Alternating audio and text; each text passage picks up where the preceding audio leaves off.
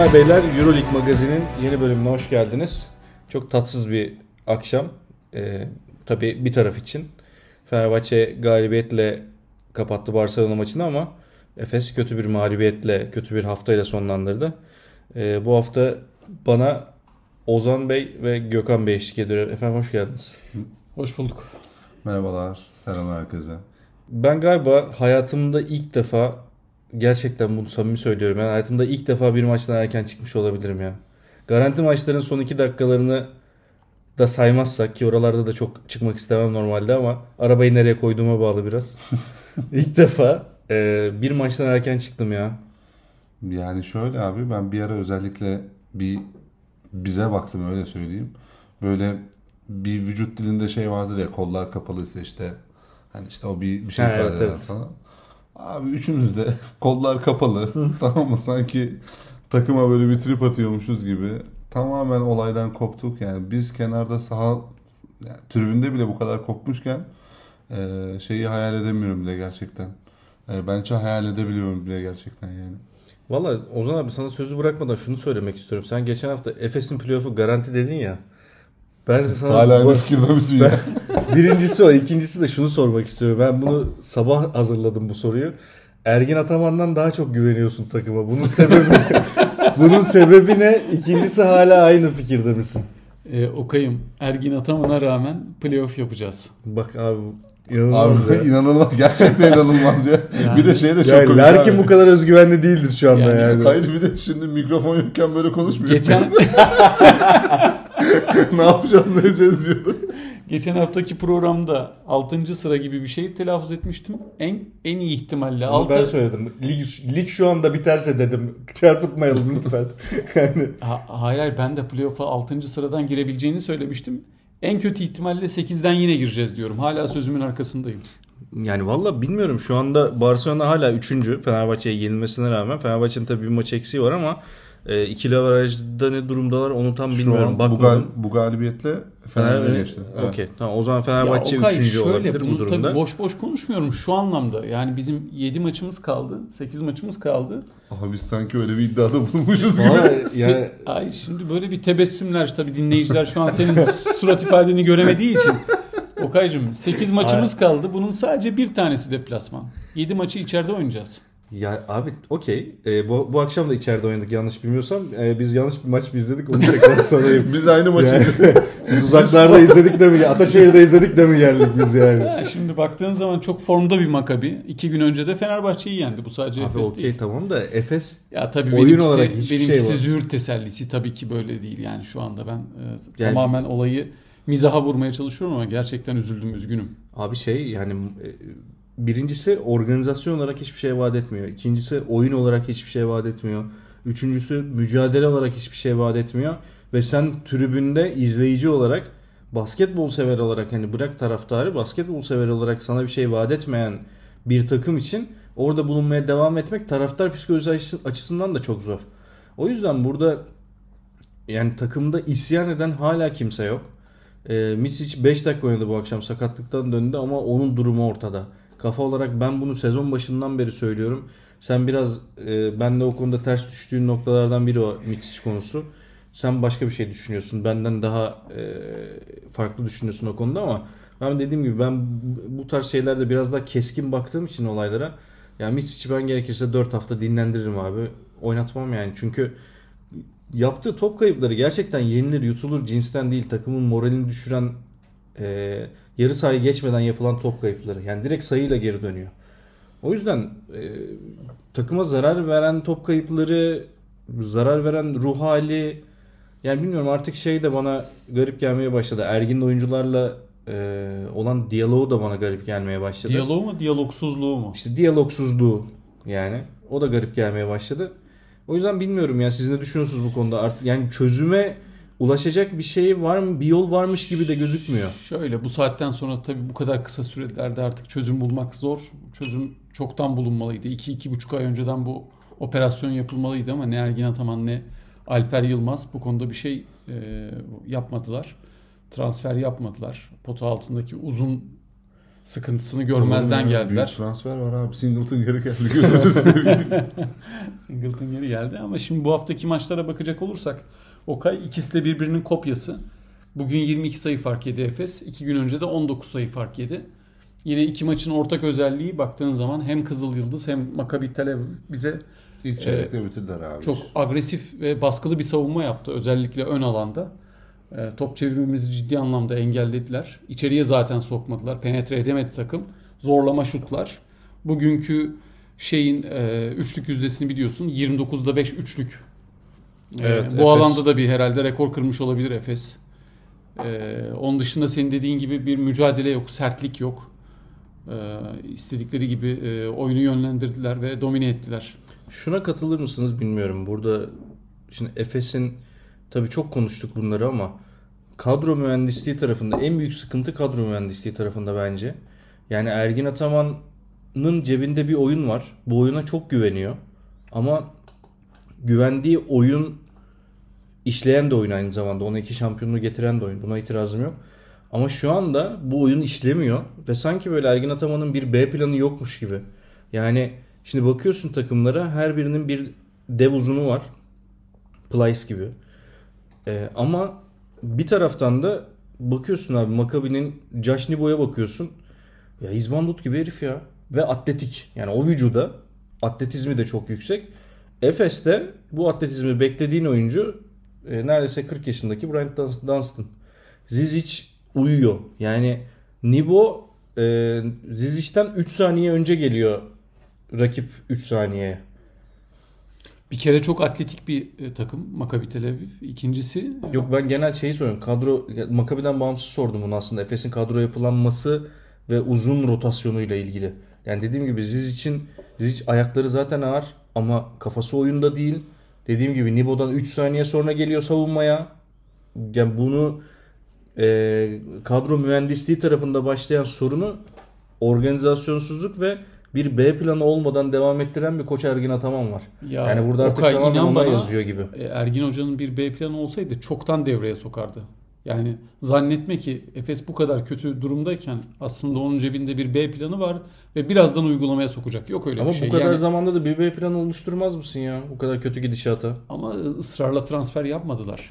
Yok ama başka oyun için. Yani şöyle Ergin Ataman planını farklı oyuncularla sürekli deniyormuş gibi. Yani başka bir şey yapmadan başka oyuncularla aynı organizasyon üzerinden sonuç almaya çalışıyor. Bence temel sıkıntıdan sıkıntılardan bir tanesi bu. Yani oyuncu profilinden bağımsız, oyuncunun ne yapmak istediğinden, neyi yapabildiğinden bağımsız bir organizasyonu var, kafasında bir plan var. O planı şar- şartsız uygulamaya çalışıyor. Ama Mitsic'de olmazsa Larkin'de deniyor. Larkin'de olmazsa Bobo'yla deniyor. Yani abi ben ilk bu şey transferini duyduğumuzda eee Clyburn transferini du- duyduğumuzda ben şuna çok sevmiştim abi. Efes'te çok fazla atıcı var ama penetreci yok. Yani eee, geçen seneki eee Seska'daki Clyburn'u hatırlayın abi. Yani savaştan önceki öyle söyleyeyim. Bir önceki sezondaki Cly, eee, Seska'yı hatırlayın. Abi Clyburn ge- gere- gerekirse şut atar ama ilk tercihi sırtı dönük oyundur ve çok büyük bir ihtimalle de penetreyle bitirir. Canlı Ben- izlediğimiz Baskonya Final Four'unda Mesela, özellikle. Mesela. Yani Şunu kupayı o getirdi. Şunu söylemeye çalışıyorum abi. Dedik ki o atıcılara tamam mı bir alternatif oluşturacak bir penetre edici bir adam geldi. Elijah'da hatırlıyorsanız e, Maccabi'de de benzer bir yönü vardı. Dedik ki tamam yani demek ki şey bir üst akıl şunu düşünüyor. Hani A, B, C planları. Ziz için ilk Fener'e geldi ne kadar 20 sayı 21 sayıyla mı ne oynamıştı? Evet. E, dedik- Cumhurbaşkanlığı kupası maçıydı galiba o da. Evet abi bak Ben şimdi, dü- şimdi düşünüyorsun e, sırtı dönük oynayan içeride Fener'e karşı 20 sayı atabilen uzunum var. İki tane ya bana göre o zamanki e, ki buradan da e, Şöyle hatırlatayım. Şöyle hatırlatayım onu. O zaman Ziz için oyun, yani o 20 sayılara ulaştığı maçta şunu demiştik. İçeride pota altında yer kaplayan oyuncunun önemi. Evet. Alanı olan, kendi alanı olan oyuncunun, bitirici oyuncunun önemi dedik. Sonra her şey yokuş aşağı gitti için tabii. Yani şunu demeye çalışıyorum abi. e, bir sırtını yaslayabileceğin bir uzunun yok. İçeride uzunla e, sayı bulma alternatifin yok. Penetre ile savunmanın dengesini dağıtabilecek bir oyun planın yok. E, günün sonunda bu aynı senin dediğin şu noktaya geliyor. bir bazen birileri atıyor, giriyor, girmiyor. Öbür bir sonraki sezon başka birileri atıyor, giriyor, girmiyor. Yani o günkü tamamen havaya göre bir şeylerin girip girmemesi. E ama zaten hikaye bu ilk şeylerin sonunda da konuşmuştuk. E, Maccabi 7'de 6 üçlük attı. E, yanlış hatırlamıyorsam Devreyi de 15'te 11 ile kapattı üçlük. e, 15'te 11 ile e, Efes'in de o zaman kaçtı abi? 13'te Ee, 3'tü galiba. Gibi 13'te bir üç. şeyle zaten 4 tane üçlükle kapatmış bu arada. 5'te Beş. 5'te olması lazım. 5 mi? Bakıyorum o belki yanlış gördüm. Neyse önemli değil. Ya şunu demeye çalışıyorum. Abi dünyanın sonu değil ki zaten sürekli atmaya çalışan takıma sen bu kadar dışarıda iyi bir savunma uygularsan e zaten çözüm oradan geliyor abi. Zaten hani bu şans olamaz ki yani. Bu kadar geçen sezon üçlük yüzdesi bu kadar yüksek bir takım şu an atamıyorsa ve sen hiç savunma yapmayıp bu kadar 7-6 ile maça başlıyorsan ya abi zaten bunu hani abi tabii ki işte Mitsic'i e, işte nasıl söylesem kritiğini yapalım işte e, Boba'ya işte şunu yapmıyor bunu yapmıyor diyelim ama zaten mesele oyuncu oyuncuların bireysel performanslarından ziyade al at al at al at içeride uzunla alakalı bir şey yok. Penetre ile alakalı oyunu açmayla alakalı bir çözümü yok. Ya bir sonunuza yani ne bekliyorduk ki zaten böyle bir çözümsüzlükte e, bu sonuçlar çok doğal yani. Bir de abi bunun yanında bu saydığımız uzunların hiçbir tanesi inanılmaz reboundçular da değil. Yani Plyce 2.20 olabilir ama abi Plyce inanılmaz bir reboundçu değil. İnanılmaz mücadeleci değil. Dolayısıyla Efes rebound da çekemiyor. E kısalar da rebound'a yardım etmeyince sonuç ortada görüyoruz. Efes'in verdiği hücum reboundlarından yediği dönüş sayılarını gördük. E diğer taraftan abi e, şimdi aynı anda Muerman gibi ya şimdi tekrar aynı yere döndük yani. Se- Sezon başında konuştuğumuz acaba mı korkusuna e, dediğimiz şeylerin hepsine geri döndük şu anda ve geri konuşuyoruz ya. Bu kadar aynı anda 4 rotasyonunu birden boşaltıp Aynen oraya bir 3-4 soru işareti adam koyduğun zaman sonra da sezon ortasında baktın olmuyor Singleton gibi bir adamı geri getiriyorsun ama yetmiyor abi işte. Yetmiyor. Abi E, sezonun Artık- özeti bu değil mi zaten? İşte artık ama ben de mesela ma- maç esnasında şunu söyledim hatırlayın.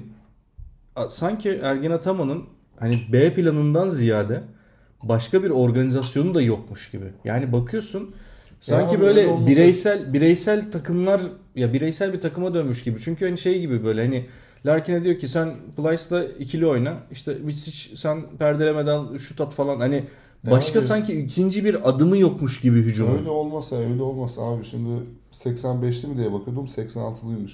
Abi 37 yaşında Dunstan oyuna girince yemin ediyorum bir rahatlıyoruz ya. Diyoruz Evet. ki lan Allah rızası için birisi bir savunma yapacak da birisi bir rebound çekecek abi. 37 yaş ki bence müthiş de oynuyor bu sezon yani beklentiye Aldığı Beklentiye dakika, göre, evet, aldığı dakika hani- oranında evet. müthiş de oynuyor Dunstan. E birisi diyoruz ki Allah rızası için bir ha diyoruz ya belki bu sefer bir hücum reboundu vermeyiz. Ondan sonra belki birisi bir savunmaya bir sertlik getirir de e, uzunlardan birisi doğru yerde durmasını bilir yani. Abi işte bu maalesef şey topyekün neresinden tutarsan tut.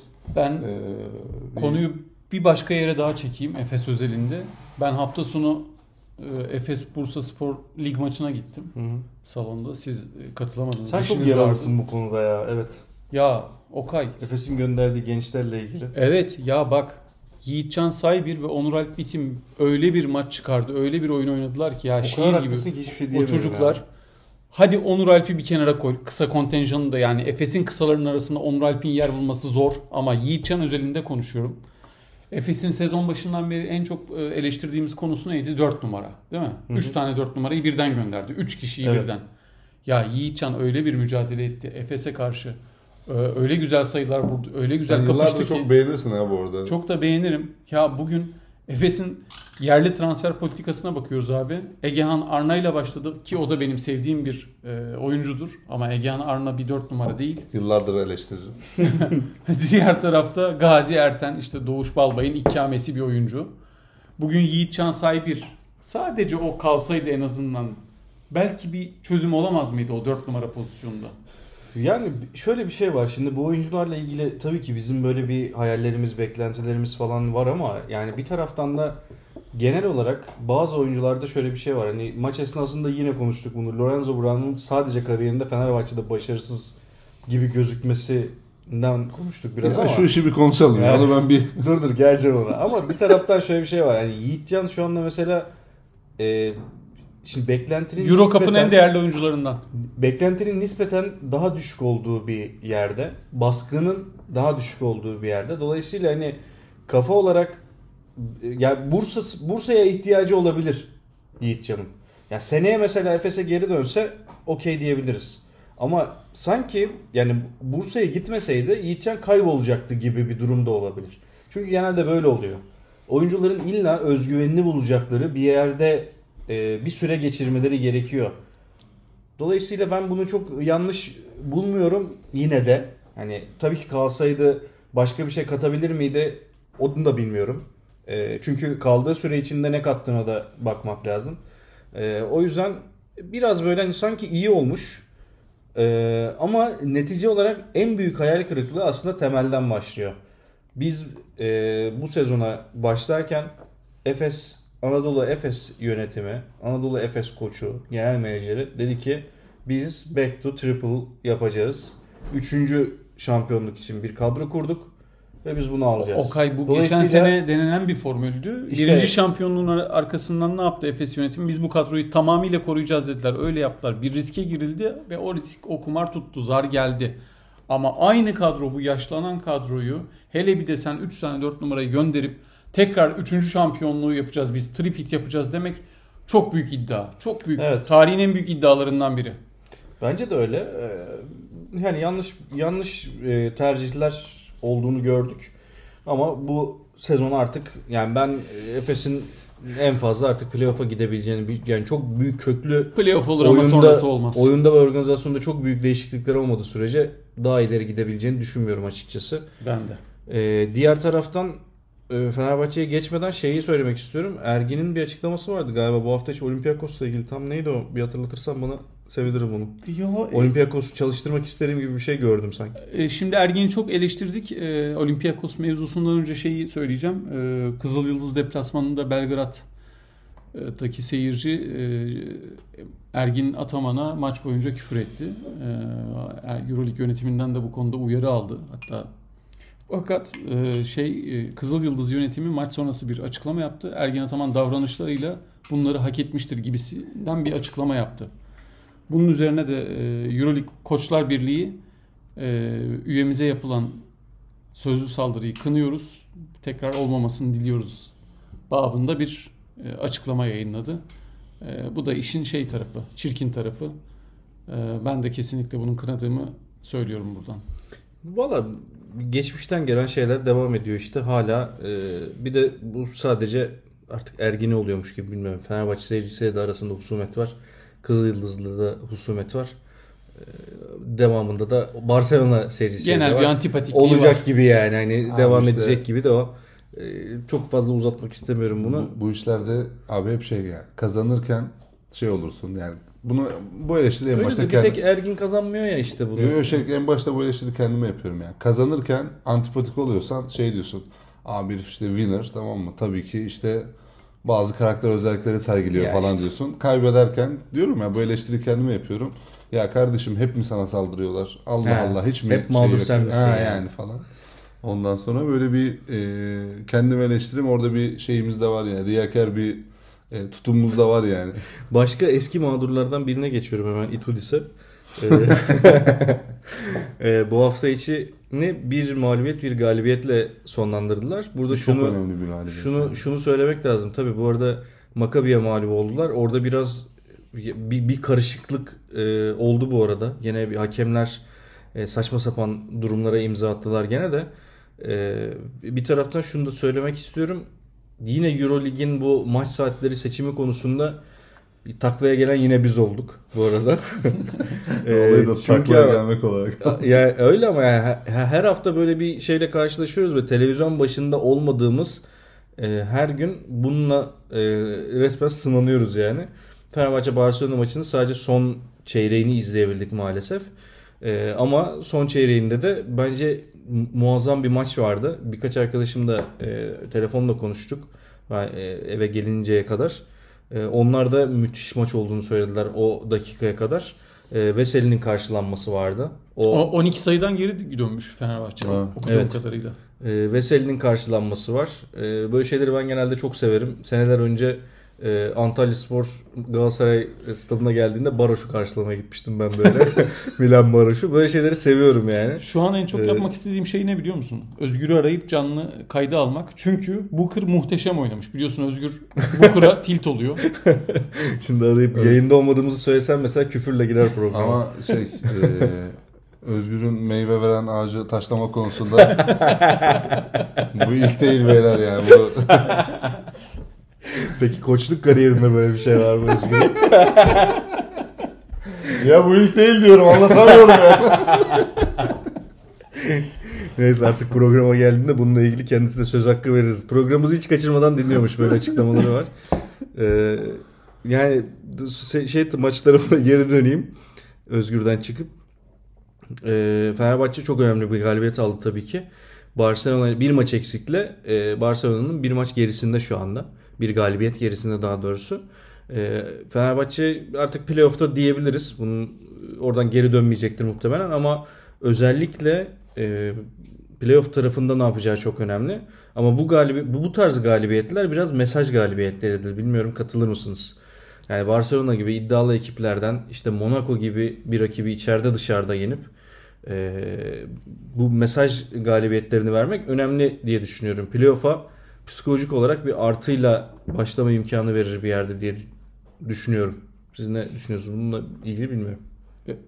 Fenerbahçe dördüncü sıraya oturdu şu anda Okay. Gayet iyi. Bu ilk dört biliyorsun ev sahibi avantajı olmak demek. Dolayısıyla ben Fenerbahçe'yi gerçekten çok beğeniyorum. Ee, nazar değmesin inşallah böyle devam eder.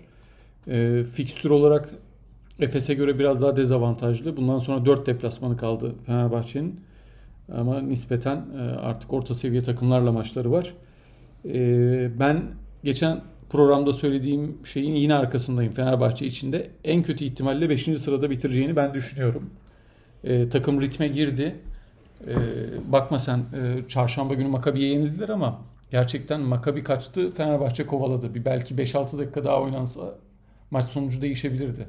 Yani bugünkü Makabi karşısındaki Efes'ten daha iyi bir görüntü çiziyordu iki gün önce Fenerbahçe Makabi karşısında. Efes'in iyi görüntü çizdiği bir maç hatırlamıyorum çok uzun Maçtan zamandır. önce iyi ısındılar. Maçtan önce iyi ısınıyorlar. Onu hep yapıyorlar da. Maçtan önce güzel şut sokuyorlar.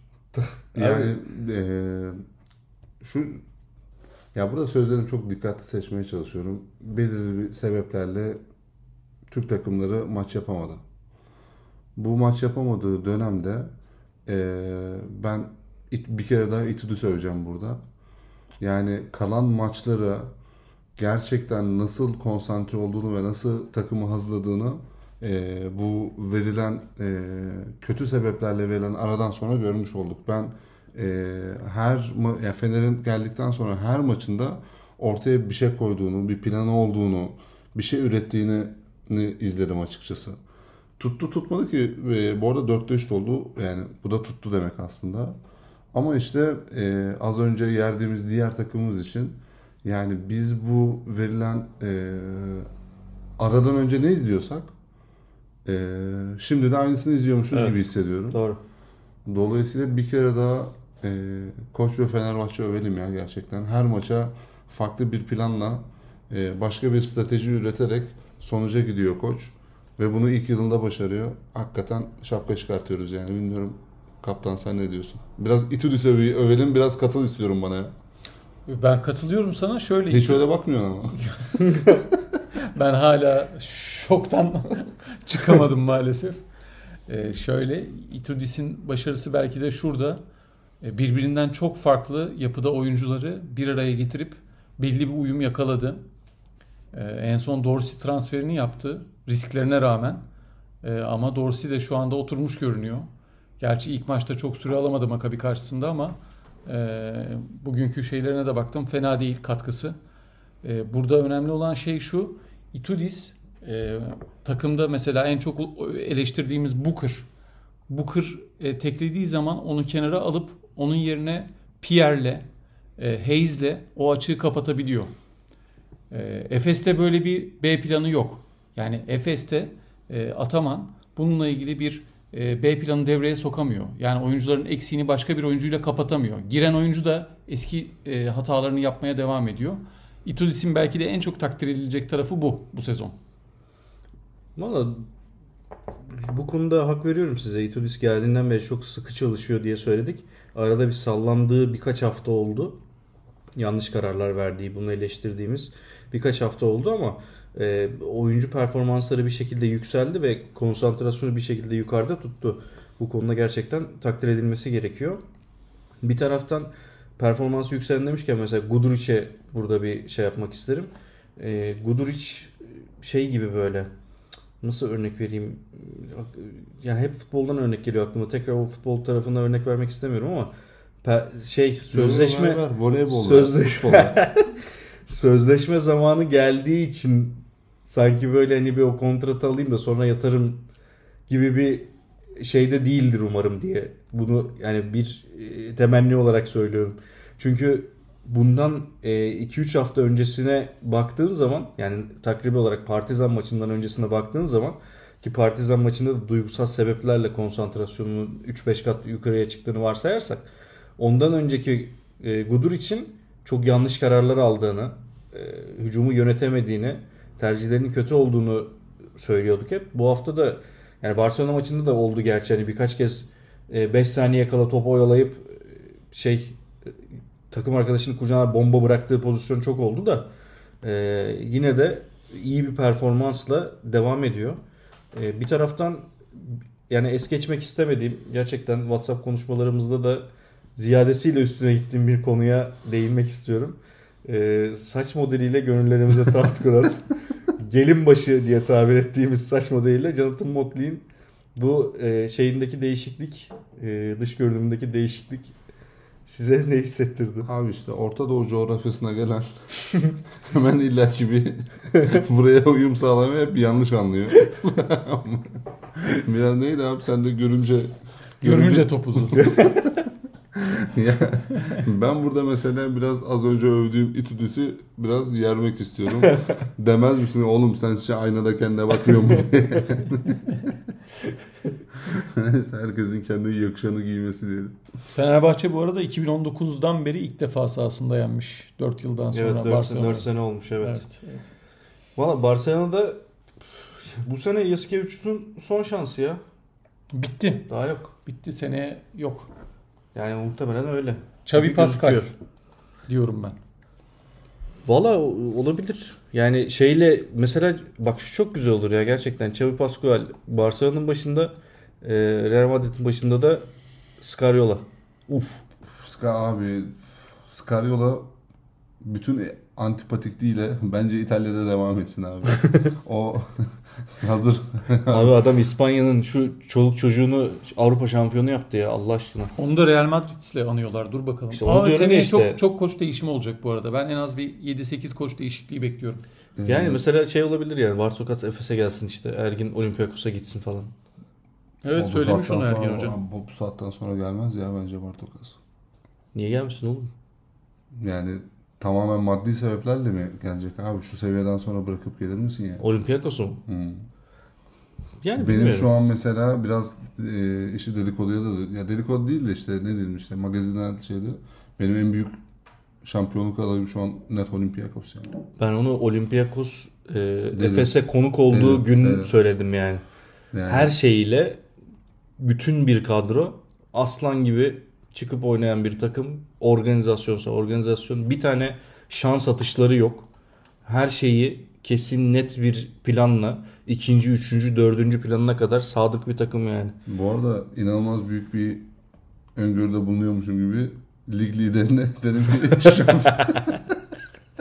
ama yani yani mesela lig, ikincisi Real Madrid'de bu kadar şey görmüyorum açıkçası yani. Peki şeyi söyleyeyim sana. Sen seviyorsun e, Messi'nin koçu da Reis'e saygı köşesi. Şimdi şaşık konuya geliyor muyuz? e, üst üste 6. galibiyetini aldı. Ben biraz Şabaz Napier'in gelişine bağladım ama e, son 4 maçta var Şabaz Napier. Ondan önceki 2 maçta yok. Yani toplamda bir 6 maçlık galibiyet serisi.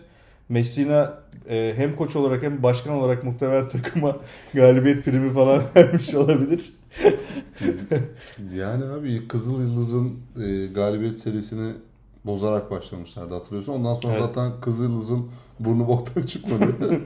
Sağ olsun biz bir biraz arada morallerini getiriyoruz.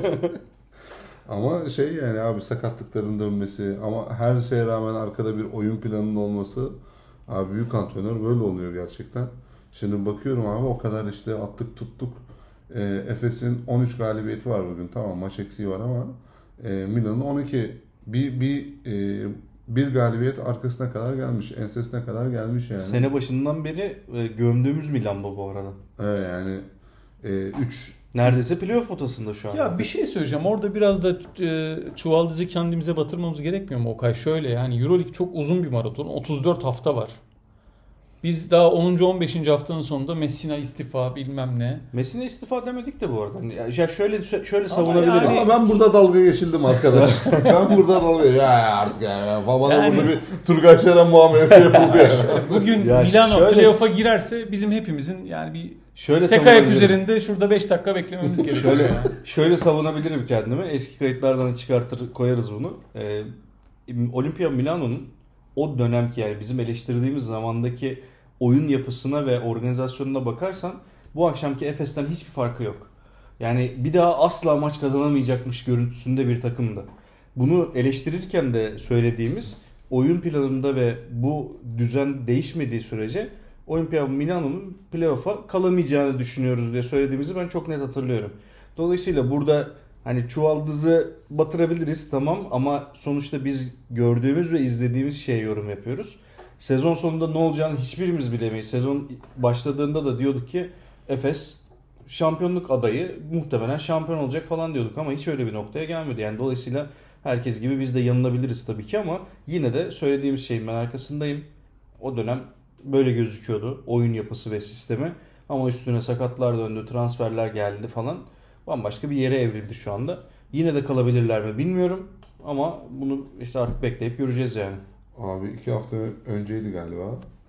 Ee, 83-62 Olimpiyat, Olympiakos galibiyeti var ve bilmiyorum e, izleyebildiniz mi ya da özetine bakabildiniz mi? Başından sonuna hiç nefes aldırmadı e, Milano. Yani şey gibiydi nasıl anlatsam e, Milan böyle o gün mesaj vermeye geldiğini daha ilk saniyeden belli etti ve abi 19 sayıyla kapattı.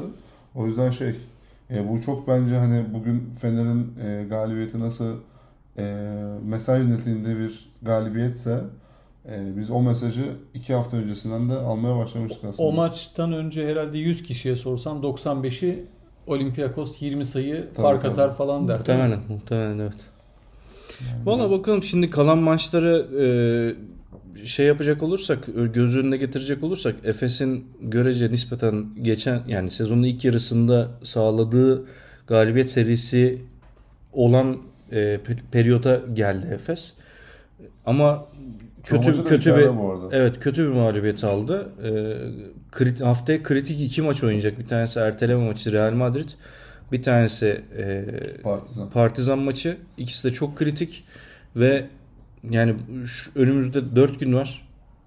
Ee, yani ne değişecek takımda bilmiyorum. Ne değişebilir onu da bilmiyorum. Ama artık bariz bir şekilde Üstüne bir şeylere bir de e, korkunç bir Babua sakatlığı oldu bugün. Sonucunu onun, bilmiyoruz. Onun net detayını bilmiyoruz evet. Ee, ne kadar olacak ne kadar olmayacak bilmiyoruz ama e, salı gününü merakla bekliyoruz. İple çekiyoruz. Güzel bir maç olsun dileğimiz Efes kazansın ama e, Fenerbahçe artık kendini rahatlatmış gibi gözüküyor. Onlar için de artık playoff'ta sıralamasını belli edecekleri haftalar varmış gibi gözüküyor. Ama Efes için iş daha kritik. Umarız iki takımla playoff'a gideriz de sonrasına kehanetlerle o zaman karar veririz diyorum. Evet. Ve programı müsaadenizle kapatıyorum. Euroleague magazin sona erdi. Haftaya görüşmek üzere. Hoşçakalın. Hoşçakalın.